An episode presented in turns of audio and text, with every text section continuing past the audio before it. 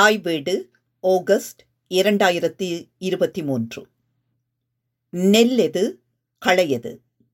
எழுதியவர் நாஞ்சில் நாடன். வாசிப்பவர் ஆனந்தராணி பாலேந்திரா. இளைஞர் முதல் முதியோர் வரை பால்பேதமின்றி பேசும் சமகால தமிழின் பல சொற்கள் நமக்கு இன்று மயக்கம் தருவன. சங்க இலக்கிய சமய இலக்கிய கம்பன் முதலாய காப்பிய இலக்கிய சிற்றிலக்கிய சித்தர் இலக்கிய சொல்லேதும் எம்மை விரட்டுவதில்லை. ஆனால் சினிமா சீரியல் ஊடகங்கள் வேலண்டைன் டே முதல் பொருள் விளங்காத வேறு பல தினங்கள் வரை கொண்டாடும் முகநூலில் எழுதும் வாட்ஸ்அப்பில் பதிவிடும் தமிழ் பேசும் பலரின் சொல்லாட்சிகள் நம் அறியாமையையும் அந்நியமாதலையும் நிறுவிக்கொண்டே இருக்கின்றன. பரவாயில்லை எனும் சொல்லாடலை பரவரல் இல்லை என்றும் தேமே என்றிருந்தேன் என்பதை தெய்வமே என்றிருந்தேன் என்றும் முண்டக்கண்ணி என்பதை முண்டக கண்ணி என்றும் அறிந்து கொள்ள முடிகிற போது அன்றாடம் செவிப்படும் அபரிமிதமாக பங்கு வகிக்கும் சில சொற்கள் குழப்பம் தருவன. தியாகராஜ சுவாமிகளின் தேனுகராக கீர்த்தனை ஒன்றுண்டு. தெலியலேறு ராம பக்தி மார்க்கமுனு என்று தொடங்குவது. மதுரை சோமசுந்தரம் பாடி கேட்டிருக்கிறேன். பக்தி மார்க்கம் என்ன என்று தெரிந்து கொள்ள இயலவில்லையே ராமா என பொருள் கொள்கிறேன். அதுபோல தொல்காப்பியனோ பவனந்தியோ ஐயனார் இதனாரோ கல்லாடரோ அமுதசாகரரோ இலக்கணப்படுத்தாத இந்த சொற்களை விளங்கிக் கொள்ள முடியவில்லையே என ஆற்றாமைப்பட வேண்டியுள்ளது. நிழற்குடையின் தணுப்பில் தள்ளுவண்டி வியாபாரிகள் நிற்க மொட்டை வெயிலில் பேருந்துக்காக காத்திருந்தேன். கல்லூரி சென்று திரும்பும் அழகிய மாணவி ஒருத்தி வந்து என் பக்கம் நின்றாள். என் பின்னால் நின்ற இரு மாணவர்களில் ஒருவன் மற்றவனுக்கு சொன்னான் செமையா இருக்கால என்று. இன்னொரு நாள் கோவை ராஜவீதியில் இருக்கும் விஜயா பதிப்பகம் போய் வேலாயுத மண்ணாச்சியுடன் நீண்ட உரையாடல் முடிந்து மத்தியான சாப்பாட்டுக்கு வீடு போய் சேர்ந்துவிடும் உத்தேசத்துடன் பேருந்து நிறுத்தம் நோக்கி நடந்தேன். நல்ல பசி நேரம். வீடு சேர பிற்பகல் இரண்டு மணி ஆகிவிடும் என்பதால் ஒரு காப்பி குடிக்கலாம் என்று போனேன். சர்க்கரை குறைவா ஸ்ட்ராங்கா காப்பி சொல்லி காத்திருந்தேன். என் எதிரே பெண்கள் இருவர் சாம்பார் வடை தின்று கொண்டிருந்தனர். வாசனை தூண்டுவதாக இருந்தது. என்றாலும் நம் வயதுக்கு சபலம் ஆகாதென காப்பி வரவு பார்த்திருந்தேன். எதிரில் இருந்த அறிவை அருகில் இருந்த பேரிளம் பெண்ணிடம் சொன்னாள் சாம்பார் வடை செம்மையா இருக்குல்லே என்று. பொருள் புரிந்தது தோராயமாக. என்றாலும் நம் மனம் சிறங்கு வந்தவன் கை போல. சொறியாமல் இருப்பது சாத்தியமில்லை. அதென்ன செம? என யோசிக்கலாயிற்று சுமை சுமடு சும்மாடு சுமட்டுக்காரன் சுமட்டு கூலி எனும் சொற்கள் அறிவோம் சும்மை என்றாலும் சுமை என்றே பொருள் சொல்கிறது பிங்களம். பேர்டன் சார்ஜ் என்று பொருள். வழக்கு மொழியில் மேற்கண்ட சொற்களை செமை செமடு செமட்டுக்காரன் செமட்டு கூலி என்போம். ஆனால் இன்று மக்கள் யோசித்து புழங்கும் செம என்பதென்ன? செம்மை என்னும் சொல்லின் இடைக்குறை செமை என்றாகி நாகரிக மாந்தர் வழக்கில் செம என்றாகி இருக்கலாம் என்பது என் அனுமானம். செம்மை என்னும் சொல்லுக்கு அகராதிகள் பத்து பொருள் தரும். சிவப்பு Divakaram. Redness ruddiness செவ்வை Divakaram. Goodness soundness good condition நேர்மை ஸ்பாட்லெஸ்னஸ் அப்ரைட்னஸ் டிரெக்ட்னஸ் ரெக்டிடியூட் கலித்தொகை செம்மை என்னும் சொல்லை நேர்மை என்னும் பொருளில் ஆண்டுள்ளது. மனக்கோட்டமின்மை ஃபேனஸ் இம்பார்ஷியாலிட்டி செம்மையும் செப்பும் என்கிறது தொல்காப்பிய பொருளதிகார நூற்பா. ஒற்றுமை யூனிட்டி கான்கார்ட் அக்ரிமெண்ட் பெருமை திவாகரம். எக்ஸலன்ஸ் எமினன்ஸ் கிரேட்னஸ் செம்மை சான்ற காவிரி மாக்களும் என்பது மதுரை காஞ்சி. சுத்தம். ஃபைன்னஸ் நீட்னஸ் கிளீன்லினஸ் அழகு. Beauty grace elegance Ketu. Chudamani. கந்தகம். சல்ஃபர் செம்மை முன்னிற்பச் சுவேதம் திரிவ போல் என்கிறது திருமந்திரம். செம்மையை தொடர்ந்து போனால் செம்மல் என்னும் ஒரு சொல் கிட்டும்.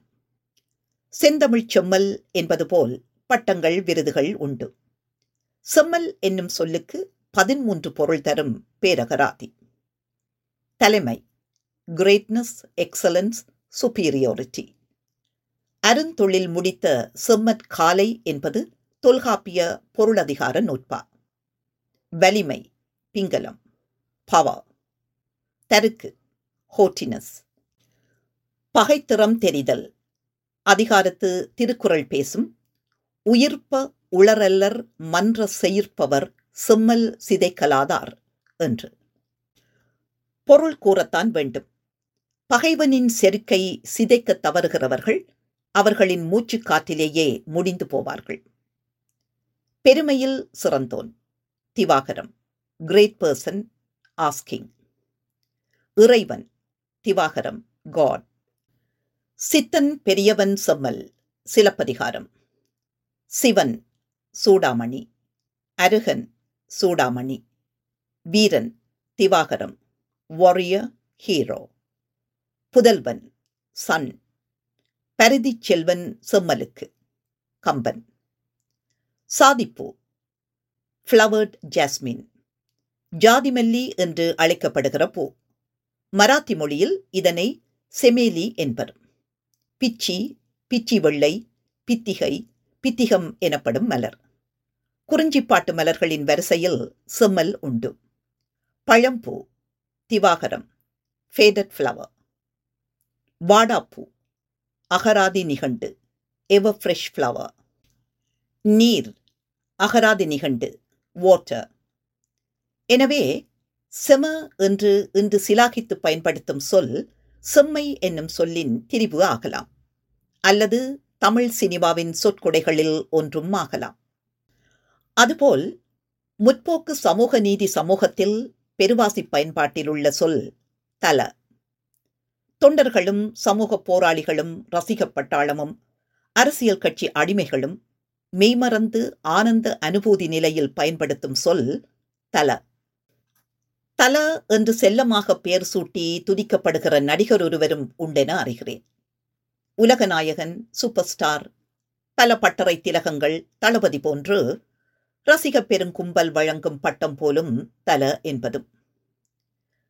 ஒன்பதாவது படிக்கும் போது ஏதாவது கேள்விக்கு பிழையாக பதில் சொன்னால் எங்கள் வகுப்பு ஆசிரியை ஜோதி கிரேஸ் செல்லமாக என்னை திட்டுவது அந்தல என்பது.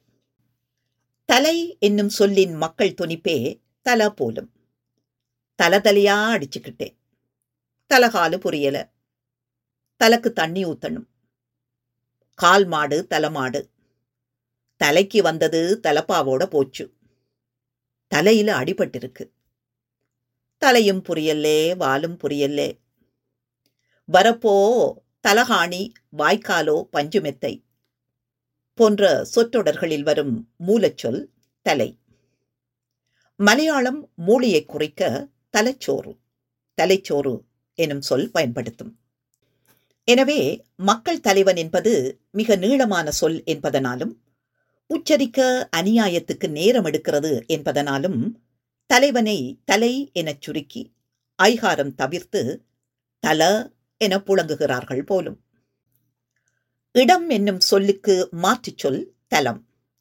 தலபுராணம் தலவிருட்சம் தலபுட்பம் தலமாற்றம் தலைவாசம் சொற்களில் வரும் தல தலை என்பதன் திரிபு அன்று.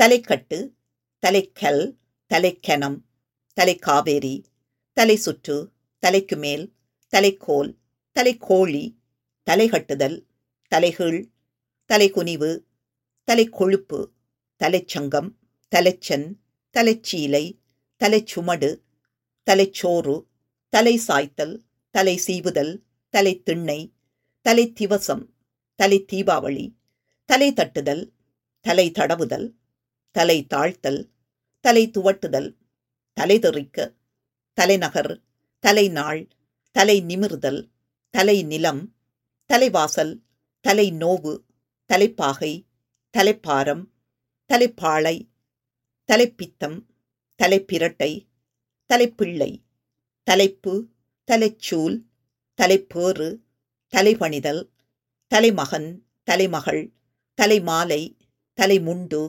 தலைமுழுக்கு தலைமுறை தலைமை தலையாரி தலையிடி தலையிடுதல் தலையெழுத்து தலையீடு தலையீற்று தலையெடுப்பு தலைவன் தலைவர் தலைவி தலைவாரி தலைவாழ இலை தலைவிதி தலைவிதி கோலம் தலை விளைச்சல் தலை வெட்டுதல் என தலையை முன்னிட்டாக கொண்ட நூற்றுக்கணக்கான சொற்கள் உண்டு மொழிக்குள். சரி தலை எனும் சொல்லுக்கு சிரம் ஹெட் எனும் பொருள் மட்டும்தானா? பேரகராதி பதினைந்து பொருள் சொல்கிறது. சிரம் சூடாமணி ஹெட். சிறந்தது தலையே தவம் முயன்று வாழ்தல் நாலடியார் உயர்ந்தோர் தலையெல்லாம் சொற்பள்ளி அஞ்சிவிடும் நாலடியார் தலைவன் லீடர் ஹஸ்பண்ட் தலையெழுந்த பெண்டாட்டி ஏலாதி. முதல் Pingalam origin beginning source commencement உயர்ந்தோர் தலையா இழிந்தோர் ஈரா பெருங்கதை. உச்சி டாப் ஏபெக்ஸ் தலையுமாக முழந்தாளும் தளி ஈ. கம்பன். நுனி எண்ட் டிப் தலை விரல் தாக்க. கல்லாடம். முடிவு. ஃபினிஷ் க்ளோஸ் ஒப்பு. ரிசம்பிளன்ஸ் வானம் ஆகாயம் விசும்பு. பிங்களம் ஸ்கை ஆள் தலைவரி. யூனிட் பர்சன் ஹேண்ட் தபால் முத்திரை தலை. Postage stamp as bearing the figure of a king's head. சிறக் கபாலம் ஸ்கல் தலைக்கலத்து இறந்தது கம்பன். தலைமயிர் ஹேர் தலை அவுந்து கிடக்கு. தலையை சீவி முடி ஏழாம் வேற்றுமை சொல்லுறுப்பு முன்னிடை கடை தலை சொல்லதிகாரம் தொல்காப்பியம். வினைகளுக்கு முன்வரும் ஓர் இடைச்சொல். நாம் எழுதிய சொற்பட்டியலினுள் தலை என்னும் சொல் மேற்கண்ட பொருள்களில் வந்திருப்பதை கண்ணுறலாம். தலைக்கு தலைமாலை அணிந்ததென்னே என்பது சுந்தரரின் தேவாரம். பாடப்பட்ட தலம் திருவஞ்சிக்களம் கொடுங்கல்லூர் பகவதி சேத்திரத்தில் இருந்து நடந்து போகும் தொலைவில் இருப்பது. எனவே தல என்று இன்று புழங்கப்பெறும் சொல்லின் பொருள் சிறந்தது உயர்ந்தோர் தலைவன் என்பதாக இருக்கலாம். தலைவர் தலைவன் தலைவி ஆகிய சொற்கள் இன்று மிகுந்த அச்சத்துடன் அடிமைத்தனத்துடன் கையாளப்படும் அரசியல் சொல். தலைவர் என்று அழைக்கப்படுவதற்கு எத்தனை ஆயிரம் கோடி அடித்து மாற்றி இருக்க வேண்டும் என்ற தகவல் எம்மிடம் இல்லை. ஆனால் தல என்று குறிப்பிடும் போது ஒரு இளக்காரம் பாசாங்கு துணிக்கிறது எமக்கு. என்றாலும் தலையே நீ வணங்கா என்பதில் கட்டுப்பட்டு நிற்றல் நல்லது. சமத்துவ சகோதரத்துவ சனநாயக முற்போக்கு சமூக நீதி குடிமக்களுக்கு. அல்லால் தல அடிமைகளின் தலையை இல்லாமற் போக்கிவிடும்.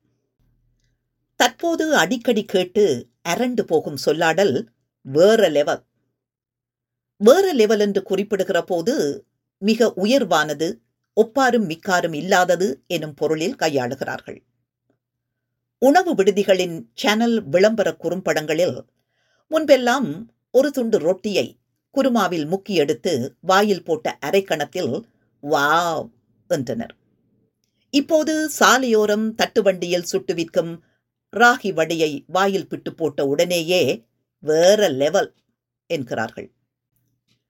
சினிமா கதாநாயகன் கோவை உக்கடம் பேருந்து நிலையத்தில் வில்லனின் அடியாட்களுடன் ஸ்டண்ட் புரியும் போது ஒருவனின் தலைமயிரை இடக்கையால் பற்றி சுழற்றி வீசுவான்.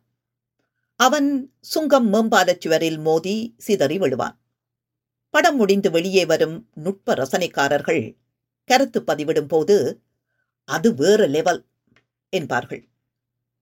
பேரன்களுடன் சேர்ந்து இவ்வித சண்டை காட்சிகளை காணும்போது எனக்கு தோன்றும் யதார்த்த வாழ்வில் வில்லன்களும் அவரின் அடியாட்களும் ஒருவர் கூட கதாநாயகனிடம் அடி வாங்குவதில்லையே என.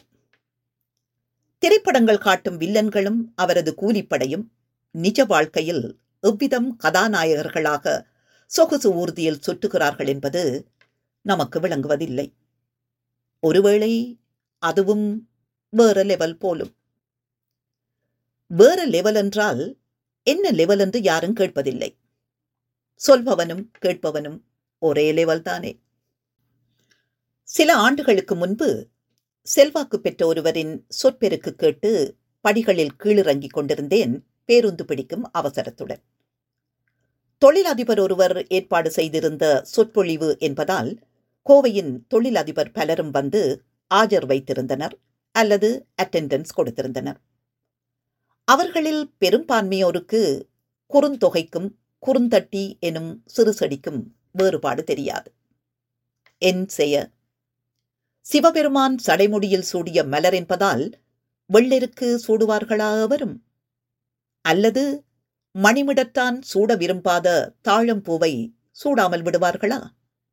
அது வேறு லெவல் என் பின்னால் இரண்டு படிகள் மேலாக இரண்டு தொழிலதிபர்கள் உரையாடியபடியே இறங்கிக் கொண்டிருந்தனர்.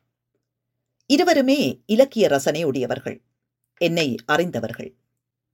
ஒருவர் கேட்டார் ஏனுங்க இதுபோல நம்ம நாஞ்சிலையும் பேசச் சொல்லலாம்ல? மற்றார் பதில் சொன்னார் இல்லைங்க இது வேற லெவல் என்று.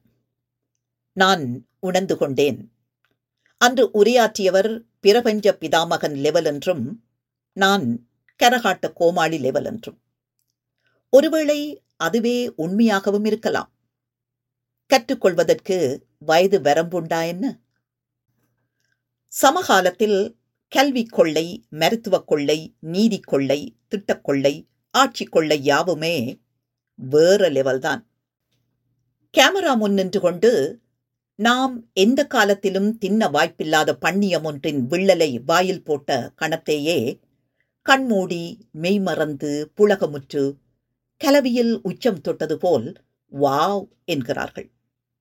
ஆடம்பரமாக உடையணிந்து ஆபரணங்கள் சூட்டி அஞ்சூறு ரூபாய்க்கு பூ வாங்கி தலையில் சூடி இட்ட அடி நோக எடுத்த அடி கொப்பளிக்க ஸ்மார்ட் போன் சுமந்து மெருங்கு அசைய நடை பழகி வரும் தோழியை பார்த்து வாவ்! என்கிறார்கள். வாவ்! எம்மொழி சொல். ஸ்பெல்லிங் என்ன? அந்தோ அம்மா ஐயோ அடா அரோ அன்றே எல்லே மன்னோ மாதோ போன்று கம்பன் பயன்படுத்தும் அசைச்சொற்கள் போன்றதா என ஆலோசிக்க தோன்றும். எல்லா சொல்லும் பொருள் குறித்தனவே என்று பேசும் தொல்காப்பிய சொல்லதிகார நூற்பா அறுநூற்று நாற்பது. அது உணர்ச்சியை வெளிப்படுத்தும் ஒலி குறிப்பே ஆனாலும் ஆ ஓ ஏ சி சே எனும் ஒலி குறிப்புகளையும் உணர்ச்சியை காட்டும் அசைச்சொற்களாக ஒலிக்கிறோம். அவற்றை அசைச்சொற்கள் என குறிக்கும் தமிழ் இலக்கணம். அசைச்சொல் இடம் சார்ந்து வெவ்வேறு பொருள்களையும் தரும். கம்ப ராமாயணம் அயோத்தியா காண்டத்தில் கங்கை படலத்து பாடல் ஒன்று ராமனும் சீதையும் வனவாசம் செல்வதை குறித்தது. வெய்யோ நொழி தன் மேனியின் விரிசோதியின் மறைய பொய்யோ எனும் இடையாளோடும் இளையானோடும் போனான். மையோ மரகதமோ மறைகடலோ மலைமுகிலோ ஐயோ இவன் வடிவு என்பதோர் அழியா அழகுடையான். இது முழுப்பாடல். இதில் ஐயோ எனும் அசைச்சொல்லை கம்பன் எதுகைக்காக பயன்படுத்துவான்? வழக்கமாக ஐயோ எனில் அவலச்சுவை. இங்கு ஐயோ ஆனந்தச் சுவை ஒரே அசைச்சொல் இடம் சார்ந்து பொருள் தரும் என்பதை நிறுவ இதை எடுத்துக்காட்டிச் சொல்வார்கள். பண்டு இந்துஸ்தானி இசை நஸ்ரத் ஃபத்தே அலிகான் ஹரிபிரசாத் சௌராசியா ரோனு மஜும்தார் உஸ்தாத் பிஸ்மில்லா கான் உஸ்தாத் ஃபட்டே குலாம் அலிகான் பண்டித் ஜஸ்ராஜ் பண்டித் பீம்சென் ஜோஷி வீணா சஹஸ்ரபுத்தியே கங்குபாய் ஹங்கல் ஃபயஸ் அகமது ஃபயஸ் போன்றோர் பாடும் வாசிக்கும் போது அபூர்வமான இடத்தை தொட்டு காட்டும் போது இசையின் நுணுக்கம் அறிந்தோர் வரே வாவ் என்பார்கள்.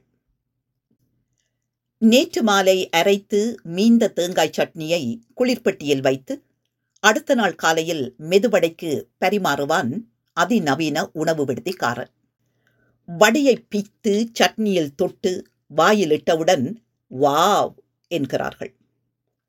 பலே பேஷ் சபாஷ் சூப்பர் சூப்பரோ சூப்பர் டக்கர் அப்பா டக்கர் டக்கரோ டக்கர் போல் ஒரு அசைச்சொல் வாவ்.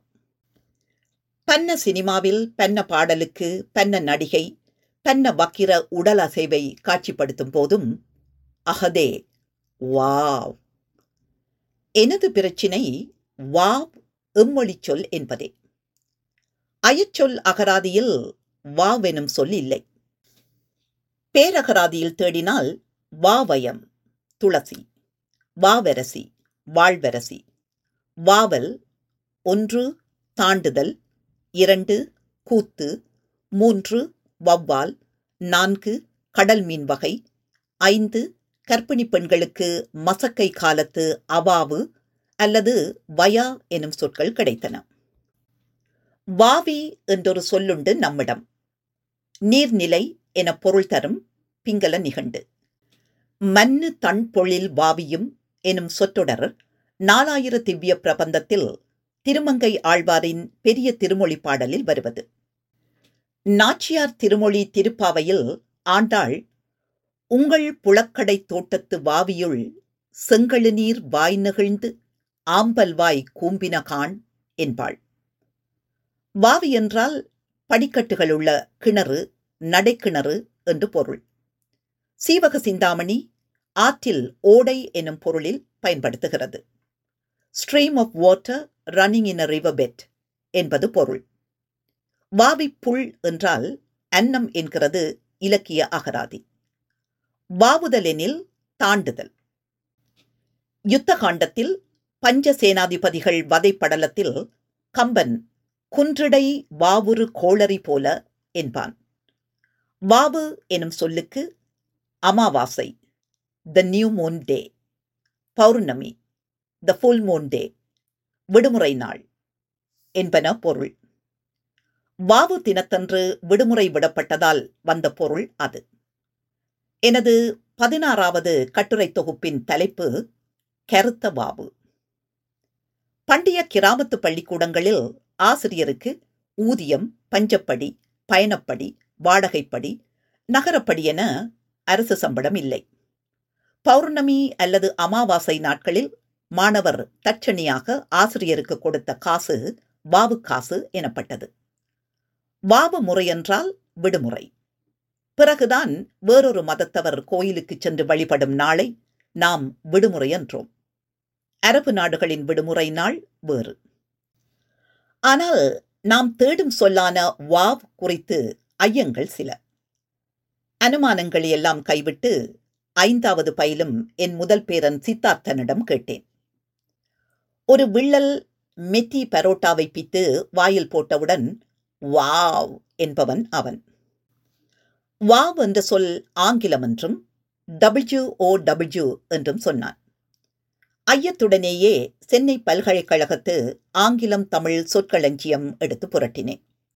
ஆனா சிதம்பரநாதன் செட்டியார் அவர்களை தலைமை பதிப்பாசிரியராக கொண்டு ஆயிரத்தி தொள்ளாயிரத்தி அறுபத்தி ஐந்தில் முதற் பதிப்பு கண்டது. அதில் டபிள்யூ ஓ டபிள்யூ எனும் சொல் இருந்தது.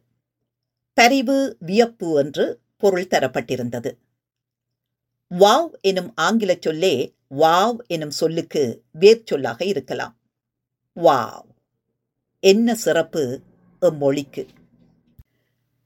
சினிமாக்களின் ஒரு உரையாடலை திரும்ப திரும்ப சாமானிய மானுடன் அன்றாட வாழ்வில் சிலம்பித் திரிவது நமது சமூக சோகம். பண்டு ஒரு திரைப்படத்தில் சிரிப்பு நடிகர் கே. ஏ. தங்கவேலு அடிக்கடி உதிர்த்த வாசகம். அட உன்ன தூக்கி வெயில்ல போட என்பது. என் வாலிப வயதில் பலரும் அதை வெட்கமில்லாமல் போலி செய்து தெரிந்தனர். இன்றோ செத்தாண்டா சேகரு என்றும் நண்பேண்டா என்றும் வேற லெவலில் செமையாக கலாய்க்கிறார்கள் உயர் தமிழ் தொல்குடியினர் சூப்பர் எனும் ஆங்கில சொல் எமக்கு அர்த்தமாகும்.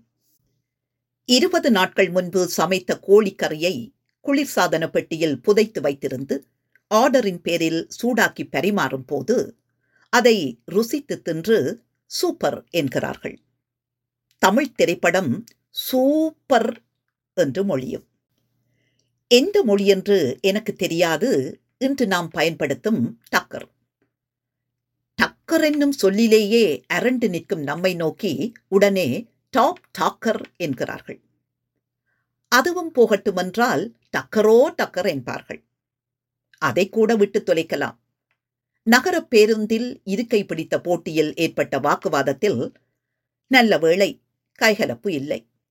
எழுபத்து ஐந்து வயதான எனக்கு தாங்காது. என்னையா? நீ பெரிய அப்பா டக்கரா? என்றார் முண்டியடித்து முன்னால் வந்தவர். ஒருவேளை நாம் சாகித்ய அகாடமி கலைமாமணி கண்ணதாசன் இயல் அமுதநடிகள் போன்ற விருதுகள் வாங்கிய மூத்த எழுத்தாளன் என்பதை அறிந்து அப்பா டக்கர் என அறைந்திருப்பாரோ? என் கவலை டக்கர் எம்மொழி சொல் என்பது. எனக்கு அராமிக் ஹிப்ரு லத்தீன் கிரேக்கம் சீனம் ஜப்பான் ஜெர்மன் மெக்சிகன் பிரெஞ்சு அரபி உருது போன்ற மொழிகள் தெரியாது. அயற்சொல் அகராதியில் அலசினேன். டக்கர் என்றால் இந்தி மொழி சொல். பொருள் மோதுதல் என்று ஒரு பதிவு. உச்சரிப்பு டக்கர் இரண்டாவது பதிவு டக்கர் என்றால் உருது மொழி சொல். பொருள் குழப்பம். உச்சரிப்பு டகர் டகல்பாஜி என்றால் பாரசீகம் பொருள் வஞ்சகன் ஏமாற்றுக்காரன். டங்குவாரெனில் தெலுங்கு தமிழ் பொருள் குதிரையின் பட்டை. சம்பவம் நடந்த கணத்தில் பேருந்து நெரிசல் அவதி. பாரத ரத்னா விருது வாங்கியவர் எழுதிய பாரத ரத்னா இசையமைப்பாளர் மிட்டமைத்த பாரத ரத்னா பாடகர் பாடிய பொறுக்கித்தனமான காம வக்கிர பாடல் தந்த எரிச்சல். உண்மையிலேயே கதிகலக்கம் ஏற்பட்டது. சபை நடுவே நீட்டோலை வாசியான் நின்றதைப் போல. வெண்பா இருகாலில் கல்லாதவன் போல. உத்தேசமாக வசவின் பொருள் புரிந்தது. எம்மொழியில் சொன்னால் நீ என்ன பெரிய கெடுவிடியா என்பதைப் போல. அல்லது நீ பெரிய புடுங்கியா? என்று கேட்பதைப் போல. ஒரு காலத்தில் நீ என்ன பெரிய லார்டு லபக் தாசா என்று கற்றுத்தந்தது தமிழ் சினிமா. இன்று நீ என்ன பெரிய அப்பா டக்கரா? என்று கேட்கிறார்கள். பல்கலைக்கழக துணைவேந்தரவரும் நமது ஐயம் தெளிவிப்பாரா? அவர்கள் ஐம்பது அறுபது கோடி கொடுத்து பதவி பிடிக்கிறார்கள். ஒரு ஐயம் தெளிவிக்க நம்மிடம் ஐந்தாயிரம் கேட்டால் நாம் எங்கே போவது? நமக்கு அது நாலு மாத ஓய்வூதியம். ஸ்பெல்லிங் என்னவாக இருக்கும்? ஆங்கில அகராதிகளில் தேட. டியூசிகேஇஆர் என இருக்கலாமோ? தேடினேன். டக்கர் என்றால் மூழ்குபவர் நீர்மூழ்கி பறவை வகை வாத்துக்களை பேணி வளர்ப்பவர் என பொருள் தரப்பட்டுள்ளன. டக்கர் டியூகேஇஆர் அல்லது டக்கர். டியுசிகேகேஇஆர் எனும் பதிவே இல்லை. சரி டக்கர் டியுசிகேஇஆர் என்று தேடலாம் என தீர்மானித்தேன். டக்கர் டியுசிகேஇஆர் என்றால் உள்மடிப்பு கழுத்து விசிறி மடி என பொருள் தரப்பட்டிருந்தது. டக்கர் டியுகேகேஇஆர் எனும் சொல் கண்டிலேன். டகர் டியு ஜிஜிஇஆர் என்று ஒரு பதிவு. பொருள் வலிந்து இழுப்பவர். திருவாசக பாடல் வரிகள் நினைவுக்கு வந்தன. திருப்புலம்பல் பகுதியின் பாடல். சுருங்கச் சொன்னால் ஐநூற்று ஐம்பத்தி ஆறாவது திருவாசகத்தின் முதல் இரண்டு அடிகள். உற்றாரை யான் வேண்டேன் ஊர் வேண்டேன் பேர் வேண்டேன் கற்றாரை யான் வேண்டேன் கற்பனவும் இனி அமையும் என்று புலம்பும். ஆம். கற்பனவும் இனி அமையும். ரசிகன் என்றொரு சொல் நம்மொழியில் நயவன் சுவைஞன் என்பது பொருள். ரசிகா எனும் சமற்கிருத சொற்பிறப்பு. ஒரு நிகழ்ச்சிக்கு இலட்சங்களில் ஊதியம் வாங்கும் கர்நாடக சங்கீத வித்வான்கள் தமிழரே ஆனாலும் கேட்க குழுமியிருப்போரும் தமிழரே ஆனாலும் கச்சேரியின் நடுவில் ஆங்கிலத்தில் அறிவிப்பார்கள் டியர் ரசிகாஸ் என்று தொடங்கி. அதென்ன ரசிகாஸ்? எம்மொழி சொல்லது? ஸ்டூடெண்ட்ஸ் ஃப்ரெண்ட்ஸ் காம்ரேட்ஸ் என்று பன்மையில் சொல்வதைப் போல ரசிகா என்னும் சொல்லின் பன்மையா ரசிகாஸ்? இந்த சொல்லை சமற்கிருதம் அனுமதிக்கிறதா? தாய்மொழி மீது இத்தனை கரிசனமும் அக்கறையும் உள்ளவன் எந்த கடவுளை பாடினால் எமக்கென்ன? அதுபோலவே டிய பக்தாஸ் என்பார்கள். பக்தன் எனும் சொல் சமற்கிருதம் சக தமிழ். பக்தி சய சமற்கிருதம் பக்தை சய சமற்கிருதம் சக தமிழ். பக்தியை பத்தி என்பான் கம்பன். அது என்ன மேன்மக்களே பக்தாஸ்? அது எம்மொழி சொல். அகதே போல் தமிழில் பெரியன் பெரியர் பெரியவன் பெரியவர் பெரியான் பெரியார் உண்டு. பெரியவா எனும் சொல் எந்த தமிழ் நிகண்டிலும் அகராதியிலும் இல்லை. பெரியவர் என்று சொன்னால் அது மதிப்பில்லையா? ஊசி புளித்து சளித்து காம்பி ஆம்பி சவுக்களித்து போன சொல்லாது. இதை சொல்வதனால் நான் அவரின் துவேஷியும் நாத்திகனுமாகிவிட மாட்டேன். இந்த பிதற்றலை திரிவை தேவ பாஷையில் செய்வீரா? ஏன் பெரியவர் என பகிர்ந்தால் ஆன்மீகம் அசுத்தமாகி விடுமா பிரதர் என்னும் சொல்லுக்கும் ப்ரோ என்னும் சொல்லுக்கும் அரை கிலோமீட்டர் இடைவெளியா? ப்ரோ என்றொரு சொல் உண்டா ஆங்கில அகராதிகளில்? சொல்லுங்கள் ப்ரோ.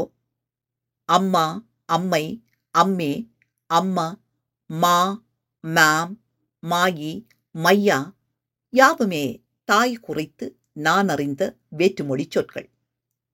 ஆத்தா ஆயா ஆயி எழுத்தாளர் பூமணி பேசும் அஞ்ஞை யாவுமே அந்நியை குறித்த சொற்கள். பிரதர் என்பதன் சுருக்கம் ப்ரோ சிஸ்டர் என்பதன் சுருக்கம் சிஸ் மாமா என்பதன் சுருக்கம் மாம்ஸ் எல்லாம் சரி. தந்தை அப்பா அப்பன் அச்சன் பிதாஜி பிதா ஃபாதர் இவற்றின் சுருக்கமாக ஃபா எனலாமா? எளியவன் பெண்டாட்டி எல்லாருக்கும் மதனியா? நான் தேடியதில் international advance deluxe dictionary English to English to Tamil இரண்டாயிரத்தி பதினைந்தாம் ஆண்டு எக்ஸ்க்ளூசிவ் எடிஷன் ஆயிரத்தி அறுநூறு பக்கங்கள் விலை ஐம்பது அமெரிக்க டாலர் நூலில் ப்ரோ இல்லை. பெண்டாட்டி மனையாட்டி இல்லாள் இல்லக்கிழத்தி மனையாள் பாரியாள் அகத்துக்காரி எனும் சொற்கள் உச்சரிக்க நீளம் கடினம் நூற்றி நாற்பது எம்பி இடம் வேண்டும் என்பதால் வைஃப் என்பதன் சுருக்கமான வை என்றழைப்போமா அதுவே போல் ஒரு சொல் மச்சி. மைத்துனன் மச்சினன் மச்சான் இவற்றின் சுருங்கிய வடிவம். ஆனால் மச்லி மச்சி என்றால் வடமொழியில் மீன் என்று பொருள். மகர் மச்சி எனில் மகர மீன் மைத்துனி மச்சினி எனும் பெண்பாற் சொற்களின் சுருக்கமாக பொதுப்பால் சொல்லாக மச்சி என வழங்கலாமா இனிமேல்? நெடுங்காலமாக வழக்கில் இருக்கும் மஸ்த் எனும் சொல்லறிவோம் நாம். இந்தி சினிமா பாடல்களிலும் உரையாடல்களிலும் பயன்படுத்தப்படும் சொல். தமிழ் மொழிக்குள் புழக்கத்தில் இருக்கும் வேற்றுமொழி சொற்கள் இருபதினாயிரத்தில் ஒன்று மஸ்த். மஸ்தி என்பது பாரசீக சொல். உருது மொழிப்பிறப்பு பொருள் மதுக்கிறக்கம். அதாவது போதையில் இருத்தல். இந்தியில் குறும்பு சேட்டை எனும் பொருளிலும் ஆழ்வார்கள். மஸ்திமத் கரோ என்றால் சும்மா விளையாடாதே என்பது பொருள். மஸ்ட் என்பது உருது சொல். பொருள் ஒன்று கொழுப்பு இரண்டு மயக்கம் தரும் பொருள் மூன்று உளக்கிளர்ச்சி மஸ்து என்றொரு சமற்கிருத சொல்லும் உண்டு. பொருள் தயிர் கேட் தகி. ஆகவே மஸ்த் எனும் சொல் மொழிக்குள் அதற்கான இடம் பெற்று தோதான சந்தர்ப்பங்களில் புழங்கப்பெற்று வருகிறது. பேஷ் பலே ஜோர் என்பவை போல் மஸ்த் நின்று நிலைத்து விட்டது.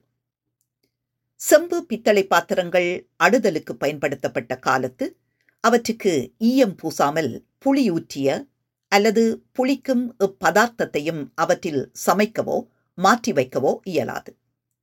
வேதியியல் வினை மூலம் உணவு விடமாகும். மண் மரம் பீங்கான் வெள்ளோடு வெண்கலம் பாத்திரங்கள் கெடுதல் செய்வதில்லை. எனவே செம்பு பித்தளை கலன்களுக்கு ஈயம் பூசுவோம். இக்கட்டுரை எழுதுகிற இந்த கணத்தில் யோசித்து பார்க்கிறேன். எம் வீட்டில் ஈயம் பூசிய பானை செருவம் கிண்ணம் தாளம் ஏனம் ஏதும் உண்டா என. அலுமினியம் வந்து நூறாண்டுகள் இருக்கும் பாத்திரங்களாக. கறுக்காத இரும்பு ஸ்டெயின்லெஸ் ஸ்டீல் என்ற எவர் சில்வர் வந்து இன்று எங்கும் நிறைந்துவிட்டன அன்று செப்பு பித்தளை பாத்திரங்களுக்கு ஈயம் பூச குடும்பமாக வருவார்கள்.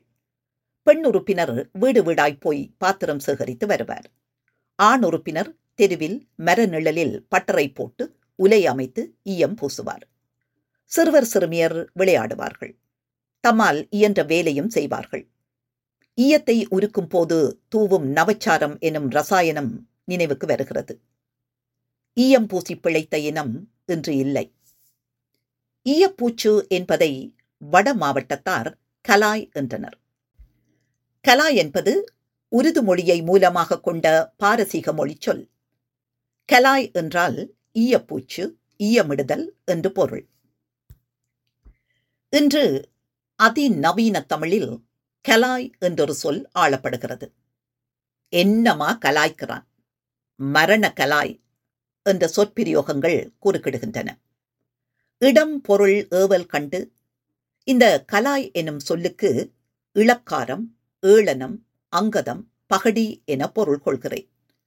அதாவது ஒருவரை குறையுணர்த்தி கலாட்டா செய்தல்.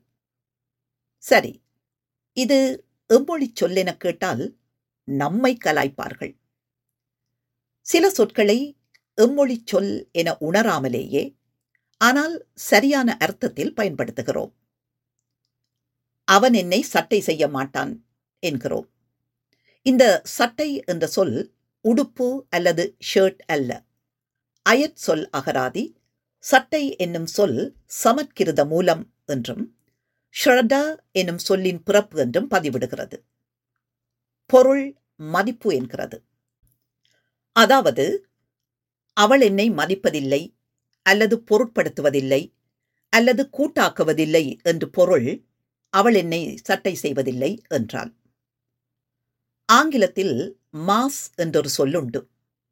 அயச்சொல் அகராதியில் மாஸ் எனும் சொல் இல்லை.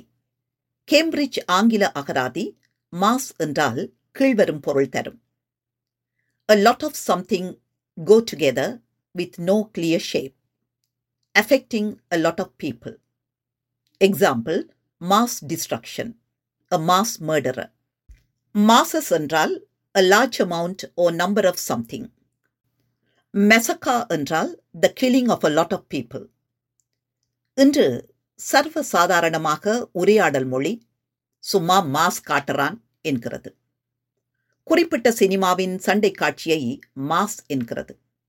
இதுபோன்ற பயன்பாடுகள் இன்னும் இருக்கலாம் எத்தனையோ. மாஸ் காட்டுதல் என்றால் அஃபெக்டிங் லாட் ஆஃப் பீப்புள் என பொருள் கொள்ளலாமா? இச்சொல்லை வைத்துக்கொண்டு ஊடகங்கள் ஆடம்பரமாக மாஸ் காட்டுகின்றன.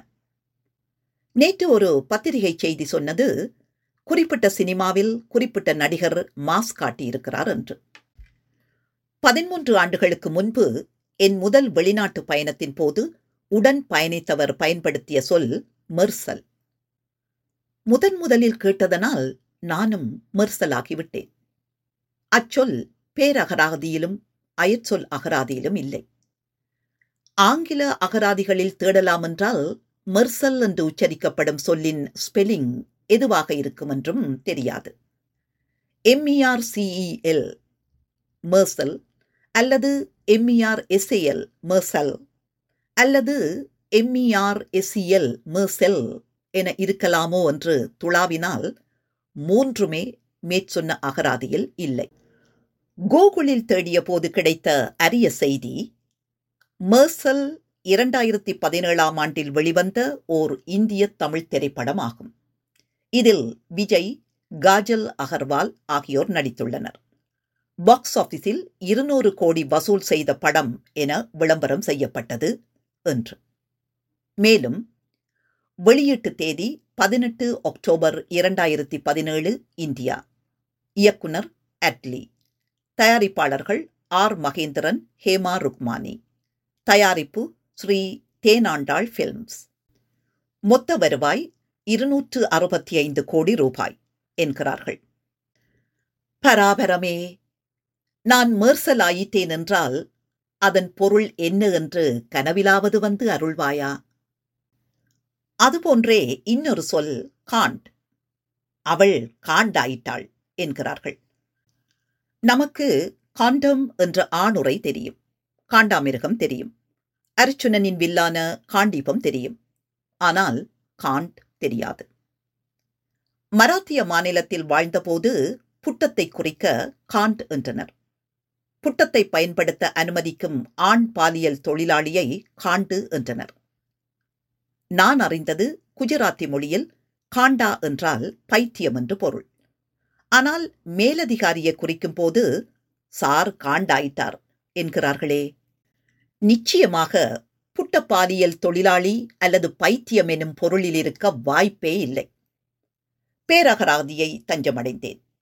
பேரகராதி தந்த சொற்கள் காண்டகம். ஒன்று காடு. இரண்டு நோய். மூன்று கமண்டலம். காண்டம். ஒன்று மலை. இரண்டு காடு. மூன்று நீர். நான்கு கோல். ஐந்து அடித்தண்டு. ஆறு அம்பு. ஏழு ஆயுதம். எட்டு நூலினுள் பெரும்பிரிவு. ஒன்பது முடிவு. பத்து சமயம். பதினொன்று திரள். பன்னிரண்டு ஆபரணச் செப்பு பதிமூன்று நிலவேம்பு பதினான்கு திரைச்சீலை பதினைந்து ஆடை பதினாறு விடம். மினரல் பாய்சன் பதினேழு சீந்தில் மூன் கிரீப்பர். இவற்றுள் தலைவரு காண்டாயிட்டார் என்றால் எப்பொருள் கொள்வது? எமக்கு அடுத்து திறக்கும் கதவு அயற்சொல் அகராதி. ஆம் அருளி ஐயா ஆற்றுப்படுத்தினார். காண்டு எனும் சொல்லை பதிவிட்டு அது தெலுங்கு மொழி சொல்லென்றும் பொருள் சினம் என்றும் குறித்துள்ளார். செம என பீட்டிக் கொள்ளவா?